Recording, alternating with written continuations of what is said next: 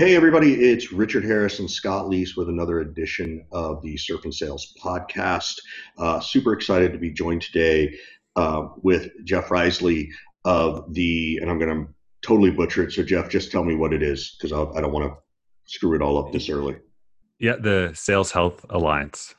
Cool. So, I've known Jeff for a couple of months, worked on some things, some surveys with him. I know Scott has done some stuff.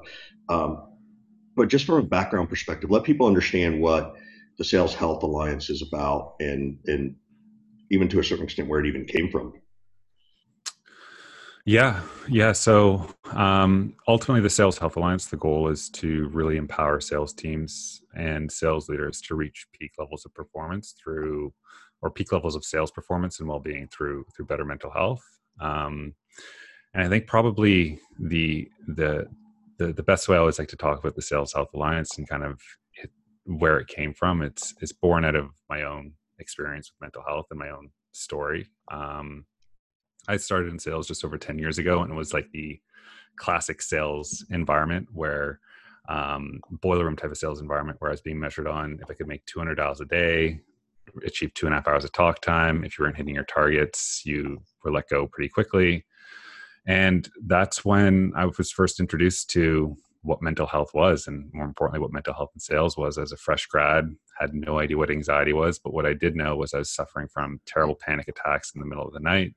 Um, I didn't feel like there was anyone that I could talk to within within the workplace. I had really bad insomnia and, and anxiety, and it was after the third panic attack and that put me in the hospital where I was like, I need to start figuring out what to do here. So I went to my doctor. He prescribed me some anxiety medication and sent me on my way. Um, really felt like it disconnected me from my emotions when it comes to how I can be successful within sales. Um, picking up on those micro expressions and those buyer, you know, the buyer buying signals that people are would be giving me on on, on a call.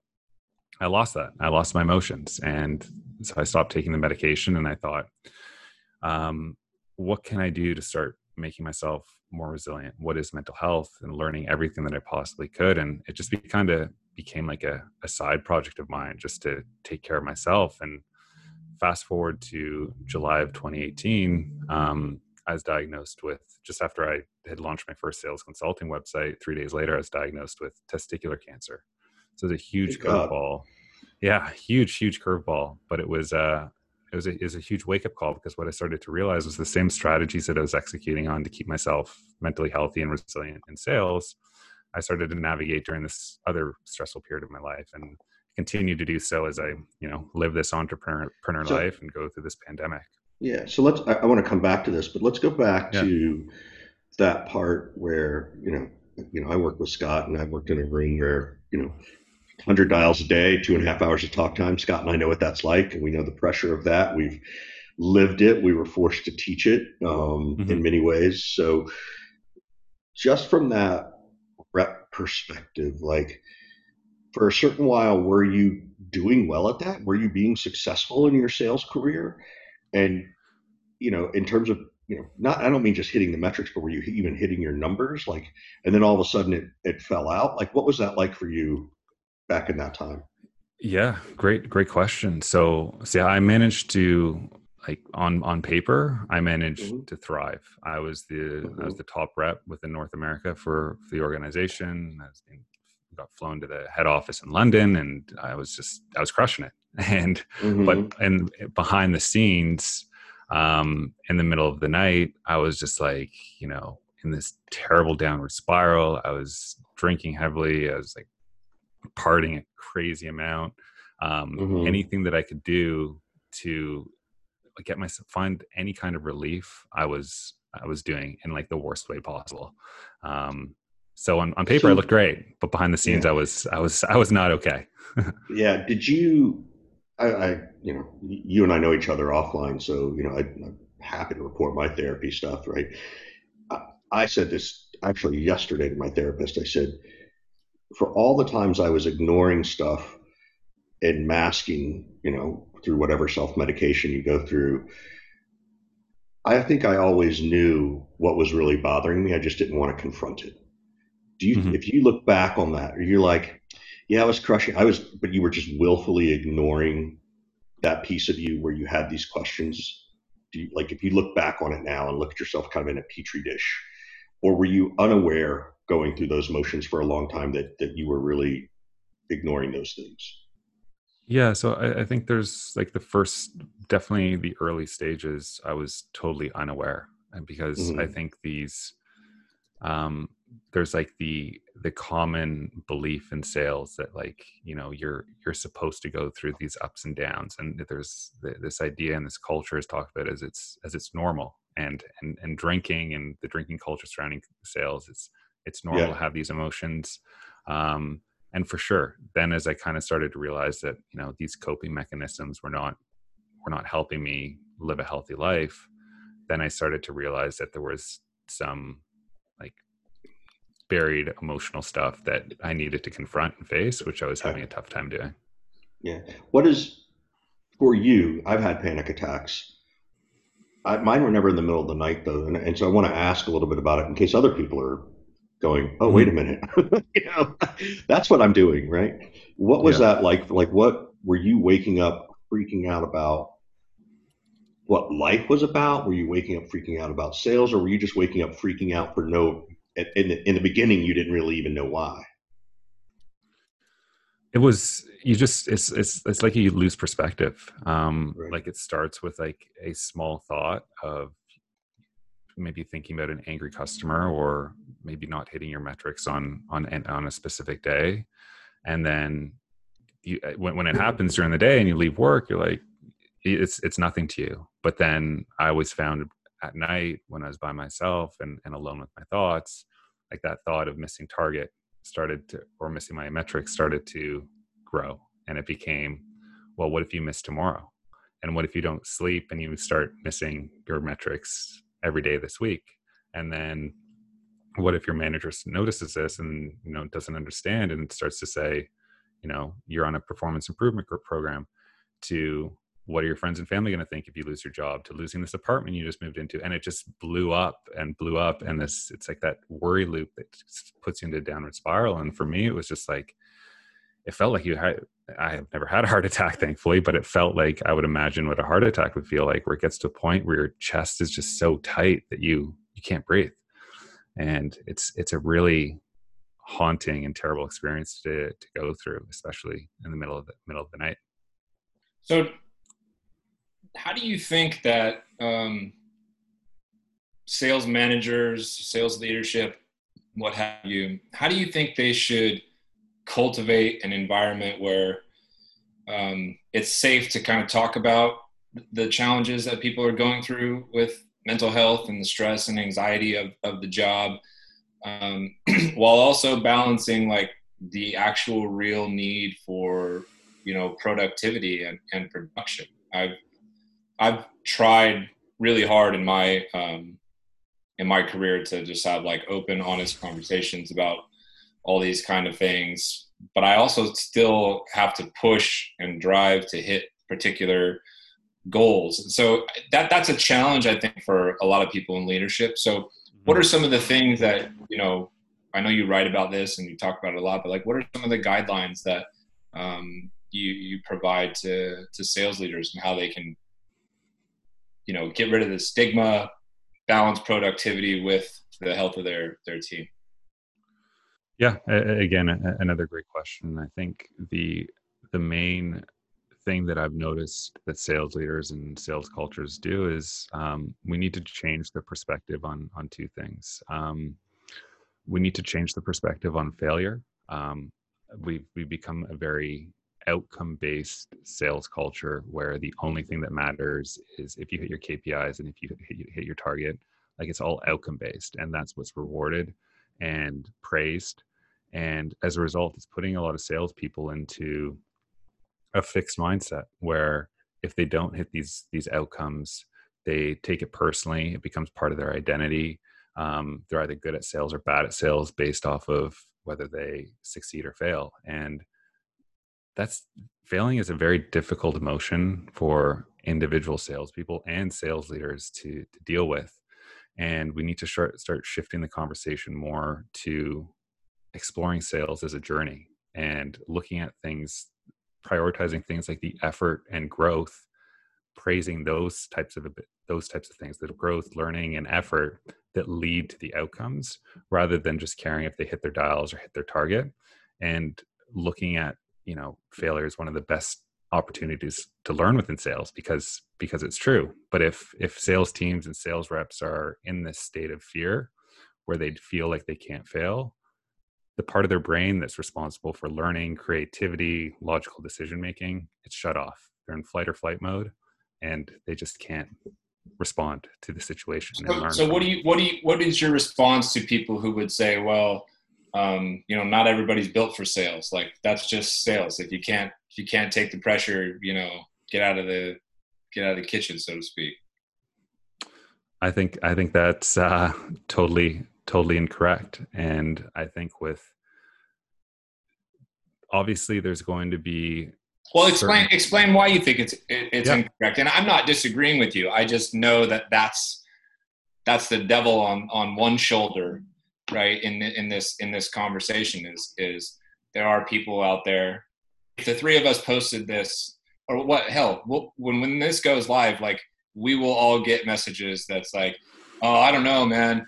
You know if you can't take the heat get out of the kitchen. Like that's just, this is just sales. You're, those people are not tough enough to to do the job. So i'm curious you know to hear what your response is to to that the the people with that voice out there in the in the in the industry yeah, like I, I made I made a post about this the other day, and uh, of an example of I, I always relate it back to relate it back to sports. And if you ask, if you have two, if you have two players, basketball players, and you both ask them to hit 18 out of 20 free throws, um, and for one player you say, "Here's your 18 out of 20 free throws," and you're standing there being like, after each shot well you better make it you better make it or you're done or leaving the leaving the player totally on their own to figure it out compared to a player that is being coached given feedback explained you know where they can get better in terms of their form everything that they're doing after every single shot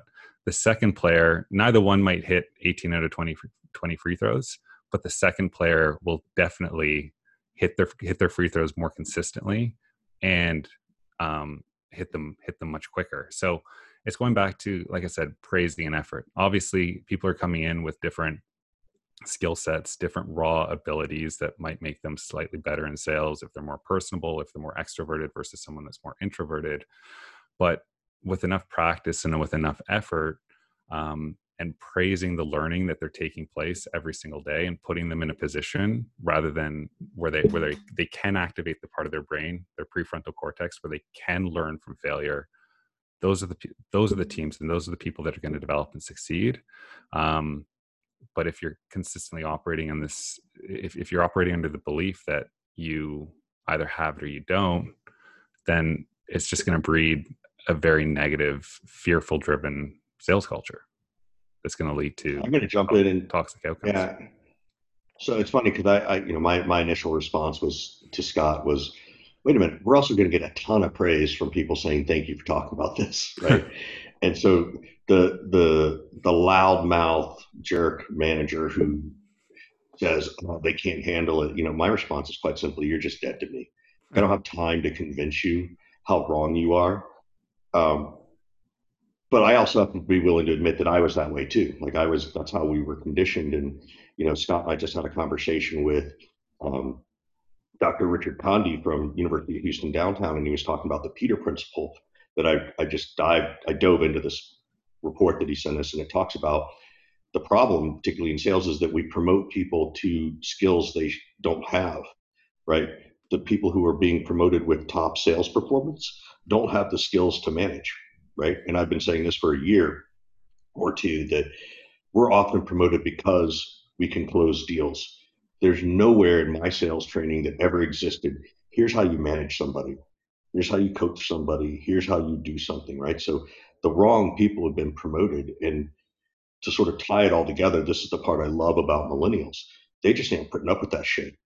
They just are not going to sit there and take this abuse that the old school sales managers have and uh, the, the interesting thing is, I think that old school sales manager stuff is going to get tighter. They're going to grip on harder because they don't know how to change. Mm-hmm. They don't. They're afraid to change. They're afraid to change their whole mentality. So, uh, I agree with you 100%. But so it's it's one thing it's one thing to talk about changing um, kind of what they're they're measured on, right? Jeff, you talked about you know if it's all based on KPI attainment and goal attainment and whatnot, and Richard saying you know millennials don't want to work at those kind of places anymore. So how can a company better align what you're talking about in creating the right kind of environment with with goals and and outcomes? What should salespeople be measured on that is growth focused and effort focused and what have you, and less kind of result driven. Have you seen, you know, a comp plan accomplish this that makes sense? I'm, I'm curious what you've seen um, work and be really product, productive and constructive. Yeah, so it's it's early days, right? Like it's like this conversation around mental health and sales is is is new. Um, I'm not by any means going to say that I have all of the answers right out of the gate and say what what's working and not working. But what what I can say is is we need to move away from treating salespeople like a number and repositioning the conversation conversation around treating them like corporate athletes because at the end of the day that's that's really what they are and when you have all of these you know you, you're measuring a healthy sales pipeline of how many how many calls they're making, how many emails they're sending, how many demos they're booking, how much revenue they're closing. And then you have things like length of sales cycle. You have these leading and lag, lagging indicators that, that sales teams are using to measure a healthy pipeline. But in reality, those are all output metrics. Um, the input metrics are going to be how healthy is the rep when they show up? Are they anxious? Did they sleep well? Are they feeling confident? Are they eating right? Are they exercising? And two, when they encounter a negative experience on the sales floor, do they have the EQ and the resilience training to navigate those stressful situations in a mentally healthy way? And that's where that's where I'm I'm prioritizing my training and my coaching around you know what's happening in the brain when someone misses target or they're being micromanagement how can you navigate that so you respond in a healthy way rather than a negative way like my one of the things I always talk about because the first survey that that I did with you, Richard, um, it came back that 50% of salespeople listed micromanagement as the number one thing that impacts their mental health the most. And micromanagement to me and how I how I talk about it is it's not a bad thing. And it's just a it's like a, a, a conversation that needs to change. And the way way I talk about micromanagement is ideally you want to have the manager and you want to have the rep operating in the present well, what usually happens with micromanagement is the rep encounters a negative experience, like the, a buyer ghosting them. They start to get anxious, so they move to the past. As a result, the, the, the sales manager is like, let's throw more training, let's throw more coaching at them. That's how we're going to get them to sell better. But that's not the fact. That's not what what's actually happening. They're dealing with, you know, rejection. They're dealing with those kind of powerful emotions that that run deep. So they're stuck in the past, and the manager gets anxious and he jumps to the to the future and he's worrying about his target he's worrying about what's happening. And as a result you have one person operating in the future one person operating in the past and they're trying to communicate with each other. And it's it just doesn't happen because they're they're in totally different mindsets totally different perspectives. So what i try to talk to sales leaders about is that's why it's so important to foster and build that culture of trust and have those conversations around mental health so when that rep drops to the past he knows how to go back and talk to them work through let those emotions that they might be struggling with coach them through that experience to get both people back to the present so they can continue to sell and focus on hitting their target. That's the most beautiful thing i've ever heard about micromanaging. Uh, seriously like that is i can't tell you how many times as you were saying that i'm like yep that happened here here here both to me as a rep and then even as i was a manager like i did the same thing right? And um, so that was fascinating. And I think that's it's interesting. I, again, it, it supports a belief I've had is that what what I call micromanagement in a lot of ways, and again, I go back to the millennials, is that they actually call that a little bit of coaching, right? What if someone sort of dove into me to talk about things and tell me how to do things, I would feel micromanaged. But the millennials are coming and saying, help me understand, tell me what I could do better in this situation in that present moment you know mm. um, and and I think to some extent they are saying, I'm frustrated, help me with my frustration, but the sales culture focuses on sort of these output metrics that you're talking about. But I also think they're saying, coach me, help me, help me understand why, as opposed to just go do more of this. Right? So that was really good. Uh, thanks. Yeah, and and it happens all the time, and it's just like there's just no for whatever reason these like fear, failure, even a new rep making a trying to make a, their first cold call on the sales floor, and that feeling so anxious about embarrassing themselves in front of all these new people that they're trying to impress. It's it's a lot, but there's no space on the sales floor to talk about that. And I think one like there's been a huge change in the last 20, 30 years. Like the nuclear family no longer really exists where, you know, people would eh, go to work and then they would come home and they would at least have some supportive, you know, family members where they could like handle and have these more honest and vulnerable conversations. But that hasn't that's been eroded like people are getting married later people are digitally connecting so they're not seeing their friends as much there's you know divorce rates are through the roof and as a result like people are dealing with these really difficult emotions in their personal life and in the workplace and once even when pan- this pandemic is over like the workplace is going to become the main stomping stomping ground and the main place where people need to handle and have the right support to have these conversations with the people that they work with because they can't really find them anywhere in their personal lives anymore or they're it's happening less and less. So workplaces absolutely need to be prepared to start building this trust building a community community where you can be vulnerable and having these open and honest conversations with each other and have it be okay so let's say let's say you're a, a ceo or a founder what are some of the steps that, that you might be able to take to arm your um, department heads and VPs, you know, with with the right kind of tone and messaging and skills that that can trickle on on down. I mean, you're you're a founder right now. How how are you? How are you kind of practicing what you preach, so to speak? So so I'm a, I'm a founder of one right now. So there's uh, there's no team for me to share with. My my I guess my people are the the LinkedIn LinkedIn folks, but um, it, it goes back to however much you share will usually be reciprocated. And if you're a CEO or a founder that's you know looking to have these these conversations, it starts with you because especially if you're trying to change your culture.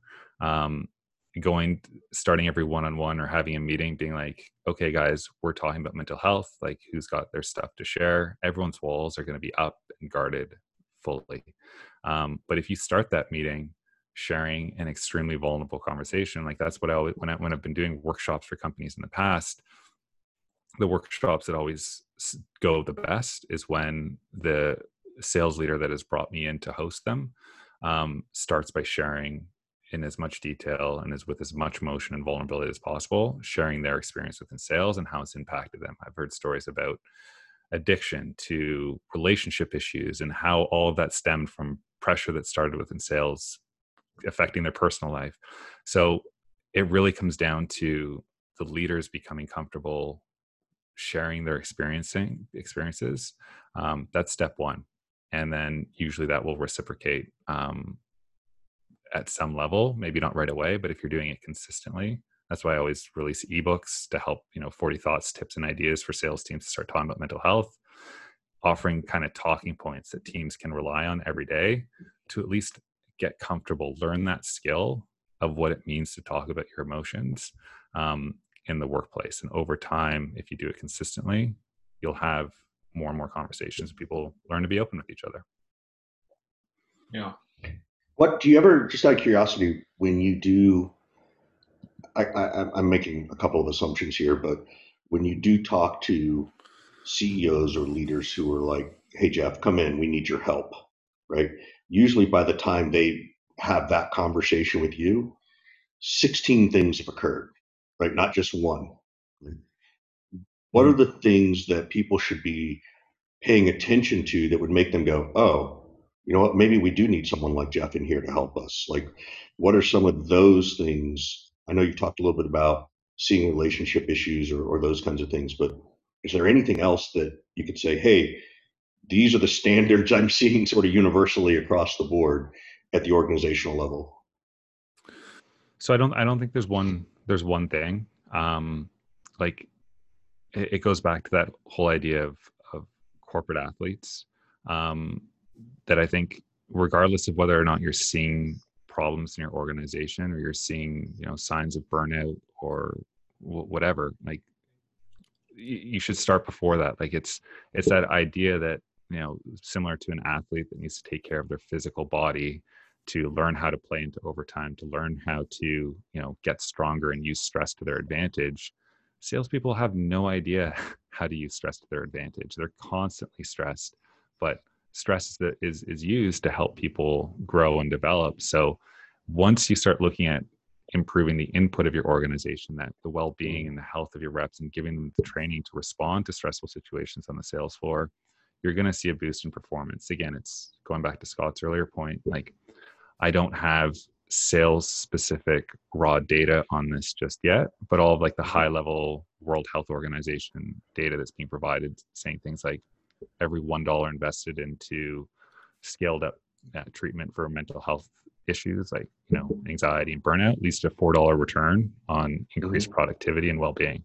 It's like the data is there, and sales is salespeople are measured on so many different metrics every single day that what's really cool about this department and and why I think it's important to start with sales versus any other department in an organization is if you can do any kind of improvement from a mental health and well-being standpoint, you should be able to catch it in a boost in some of those KPIs that salespeople are being measured on already.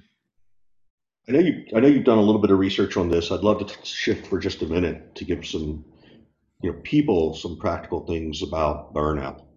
Right. Mm-hmm. What What can you share with people about burnout that you've learned so far through some of the research, your own experiences, to either help them recognize, hey, I'm heading down this path, or I'm down this path, or these are some things I could actually start to do to uh, prevent going down this path. What's your What's your mindset around burnout these days? Some some people are in a vicious cycle. Yes. Of, of, of you know working their butt off, burnout, and then kind of decompress, and then work their butt off, burnout, decompress. It's hard to break. It's hard to break that. So I, I, I would love to hear uh, more on that on that part as well.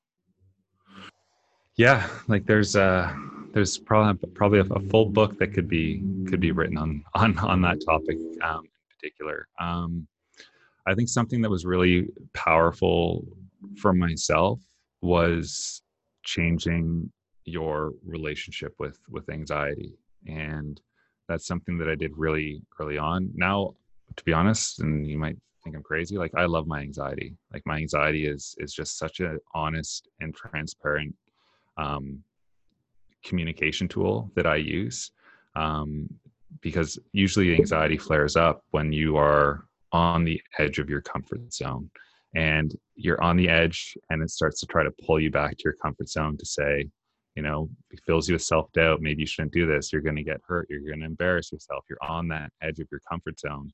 And for me i've been able to change my perspective on that to say thank you.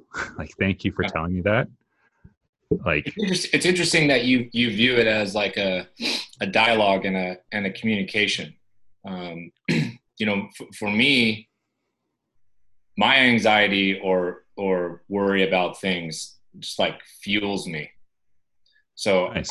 I, I would be terrified to lose some of it because I would wonder what would happen to my my motivation.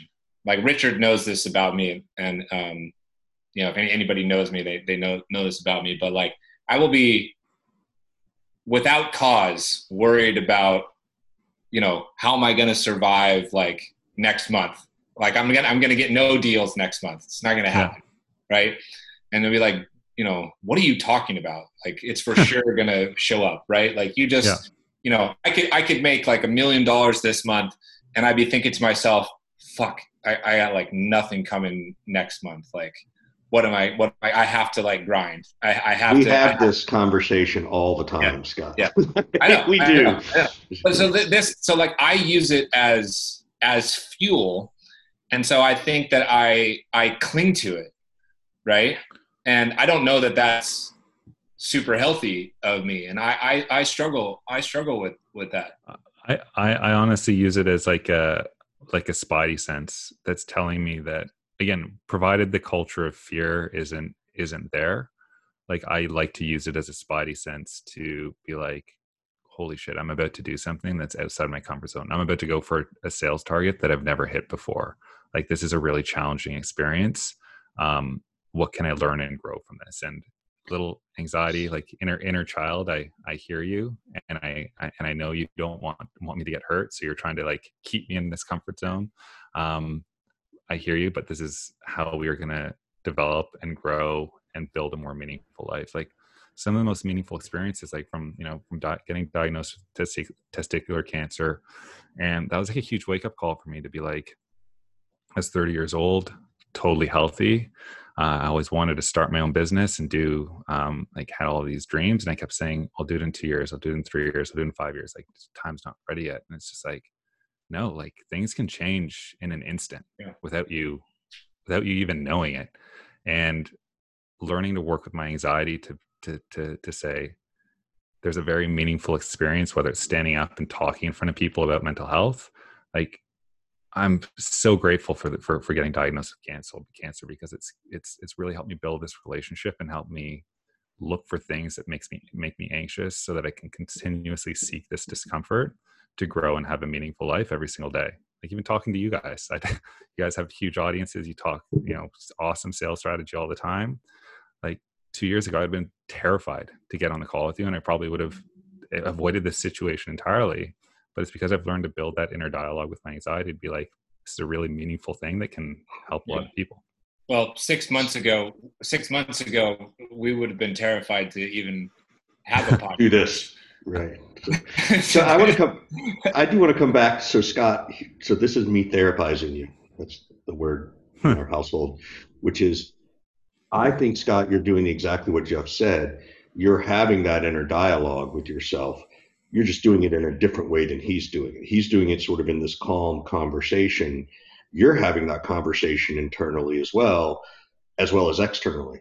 And it is pushing you into this discomfort zone. And then I know you, you know, when the when the when the winds come into Scott, he doesn't let the winds push him around. He just leans in harder right? So you yeah. you aren't letting that anxiety push you back to a comfort zone. You're letting that you're you're forcing yourself to go meet that anxiety.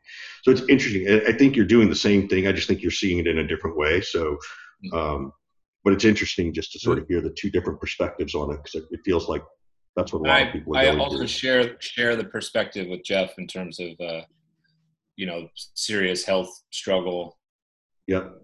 And and all that. I mean, I well documented. Spent the better part of four years in the hospital struggling with uh, autoimmune diseases and ulcerative colitis and um, colectomy surgery, JPAP surgery, on and on and on, um, and spiraling that into physical opioid addiction.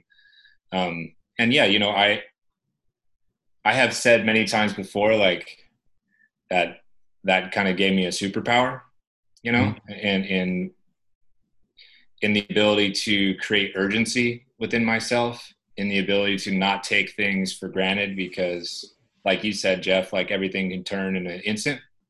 Um, you know, and you can kind of doesn't matter what you have, it all might be gone tomorrow, type of thing. Mm-hmm. Um, but just really also just like taking advantage of the opportunities that we that we have and trying to be mindful and present and make the most of of the moments and the time and not squander and waste things um, but it's, I, I don't know, you know, your health situation, but like I get literally punched in the gut, um, you know, every couple months. And every couple months, I have to go back to almost square one. And, you know, you get you get knocked down, you get up again, right? Get knocked down, get up ten times. But like, you know, it's fucking exhausting when you've been dealing with like your own um, sense of mortality for mm-hmm. 20 years and you know at least in, in, the current medical situation for me like there's no end to it mm-hmm. as of right now right yeah so the the resiliency required to you know bounce back after health challenge after health challenge after health challenge and knowing that there's nothing you can really do to to prevent it um, that's just like this whole extra level of fight that that people get to so yeah. how can you cultivate that in somebody who has not been through and is not going through this type of of situation? That's a question I get all the time. People are like, "Man, I, I get like why you are who you are. You've been through all that stuff, but like, I've never been through anything. So what do I do?" And I'm like, "Well, you know, don't don't almost die because I don't yeah. recommend that, right?" Yeah. How, you, how can you cultivate that level of resiliency and and you know and fight in people who haven't gone through something as serious as testicular cancer or you know hospitalization stuff. Yeah. So i th- so it's a tough tough question to answer but i think it's spending time as a team and with salespeople to really help help them define their personal their personal why.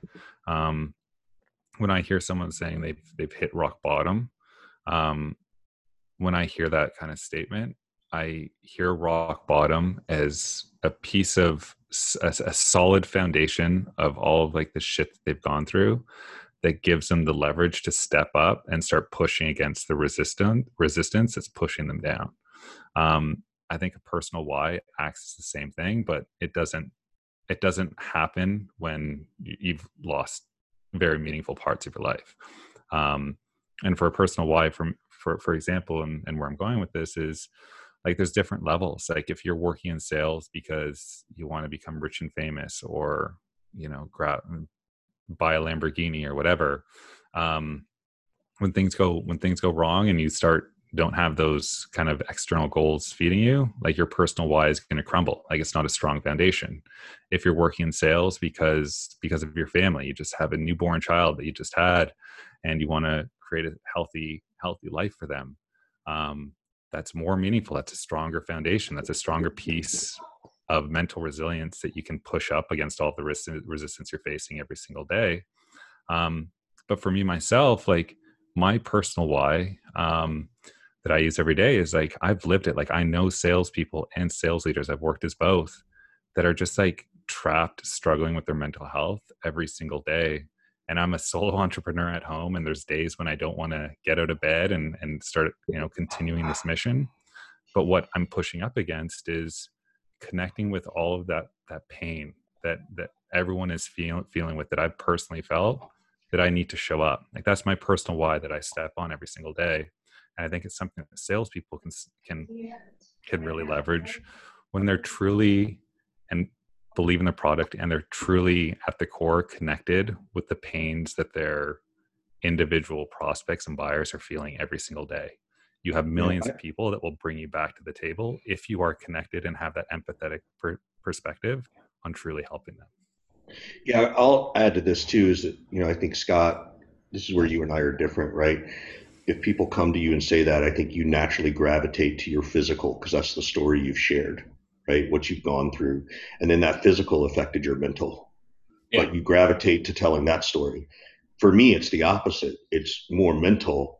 And then what does that do to me physically, whether it's my diet or lack of exercise and those things? So for me, when people ask me those things, I'm like, well, I know you've struggled about something. And I don't mean like, to some extent, it could be I struggled because I, I, you know, wasn't raised with a lot or whatever, but it's not that you didn't have a lot of money. It's what did that not having a lot of money do to your mindset?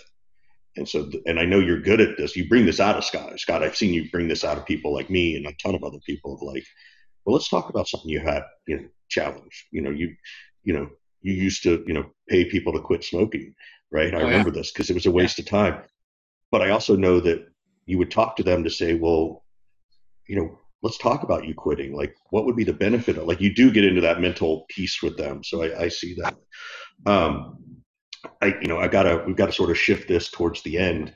Um, because I, I, we've got some other stuff we're focusing on, but you know, one of the things we love to do, Jeff, at the end is is turn around and just say, how can we help you? Um, obviously, we're getting the word out. We certainly want you to give the name of the website, let, let people know what reports you have, because there's something else we can do to help you. um, specifically, uh, whether it's individually or for your organization. Yeah, no, I, I, I appreciate that, and um, having this conversation has been extremely beneficial. So if if, um, if people are looking for more more kind of helpful resources around mental health and sales, you can go to saleshealthalliance.com. I've got all sorts of free resources there as well, like ebooks and and a gratitude journal. Um, Pre COVID nineteen, I was leading um, half day and full day workshop sessions for organizations to help create awareness and help tackle some of those trigger events that salespeople will deal with on a day to day basis. But obviously, in person is is currently put on hold. But uh, going forward in, in about two or three weeks, I'll have my first online course finished where I've repositioned all of my content into a scalable online course that salespeople and sales leaders can can take. Um, to again start those conversations and go more in depth to some of the topics that we talked about today um, about you know failure in sales. How do you change that perspective and that relationship that you have with anxiety? And how do you kind of start to understand how anxiety or depression manifests in your own body so that you can become more aware of the warning signs not only individually but also as as a team? So um, that's the big one that I'm, I'm pumped for. It's yeah. the, the online course. I can't can't wait to, to share it. I, I was going to say getting that out there. Yeah, I was going to say if people have sat and listened to this and gone, "Wow, this was really good. This is fantastic," and then you're going, "Well, I don't know if this would go well online." You're completely missing the boat because you just sat through this thing, listening to Jeff share these amazing stories, and if you're if you're so riveted by this conversation, like I know Scott and I are, and just listening to Jeff absolutely this stuff will work online. Absolutely this stuff can be done virtually. Um, just speaking from my own experience i've done oh you muted yourself there richard. Sorry. I've been saying that i've been doing therapy for years and i've done facetime therapy for years and now all of a sudden it's the norm. So um, you know for those who are really thinking about this and, and wondering if it'll work i guarantee you it will still come across well online as as much as it would in person. So my mental health um, is better just from Jeff. Thank you, Jeff. Talk. Jeff just got That's like, what I think. Like his tone of voice, his radio pace. voice. It's like you, you, you should yes. you should like do voiceovers for uh, the Headspace app or something like that. Wow. Yeah. Yes. I, I got this. I totally. got this mic a few weeks ago just for this online course. So I'm not glad it's mic, working out. not the mic. not the mic. Yeah, it's it's, it's you. Yeah, definitely. Thanks so, for spending some time with us. Uh, which, no, thank you. Thank you for the opportunity. This was awesome, Jeff. Appreciate this so much. Sure. Yeah.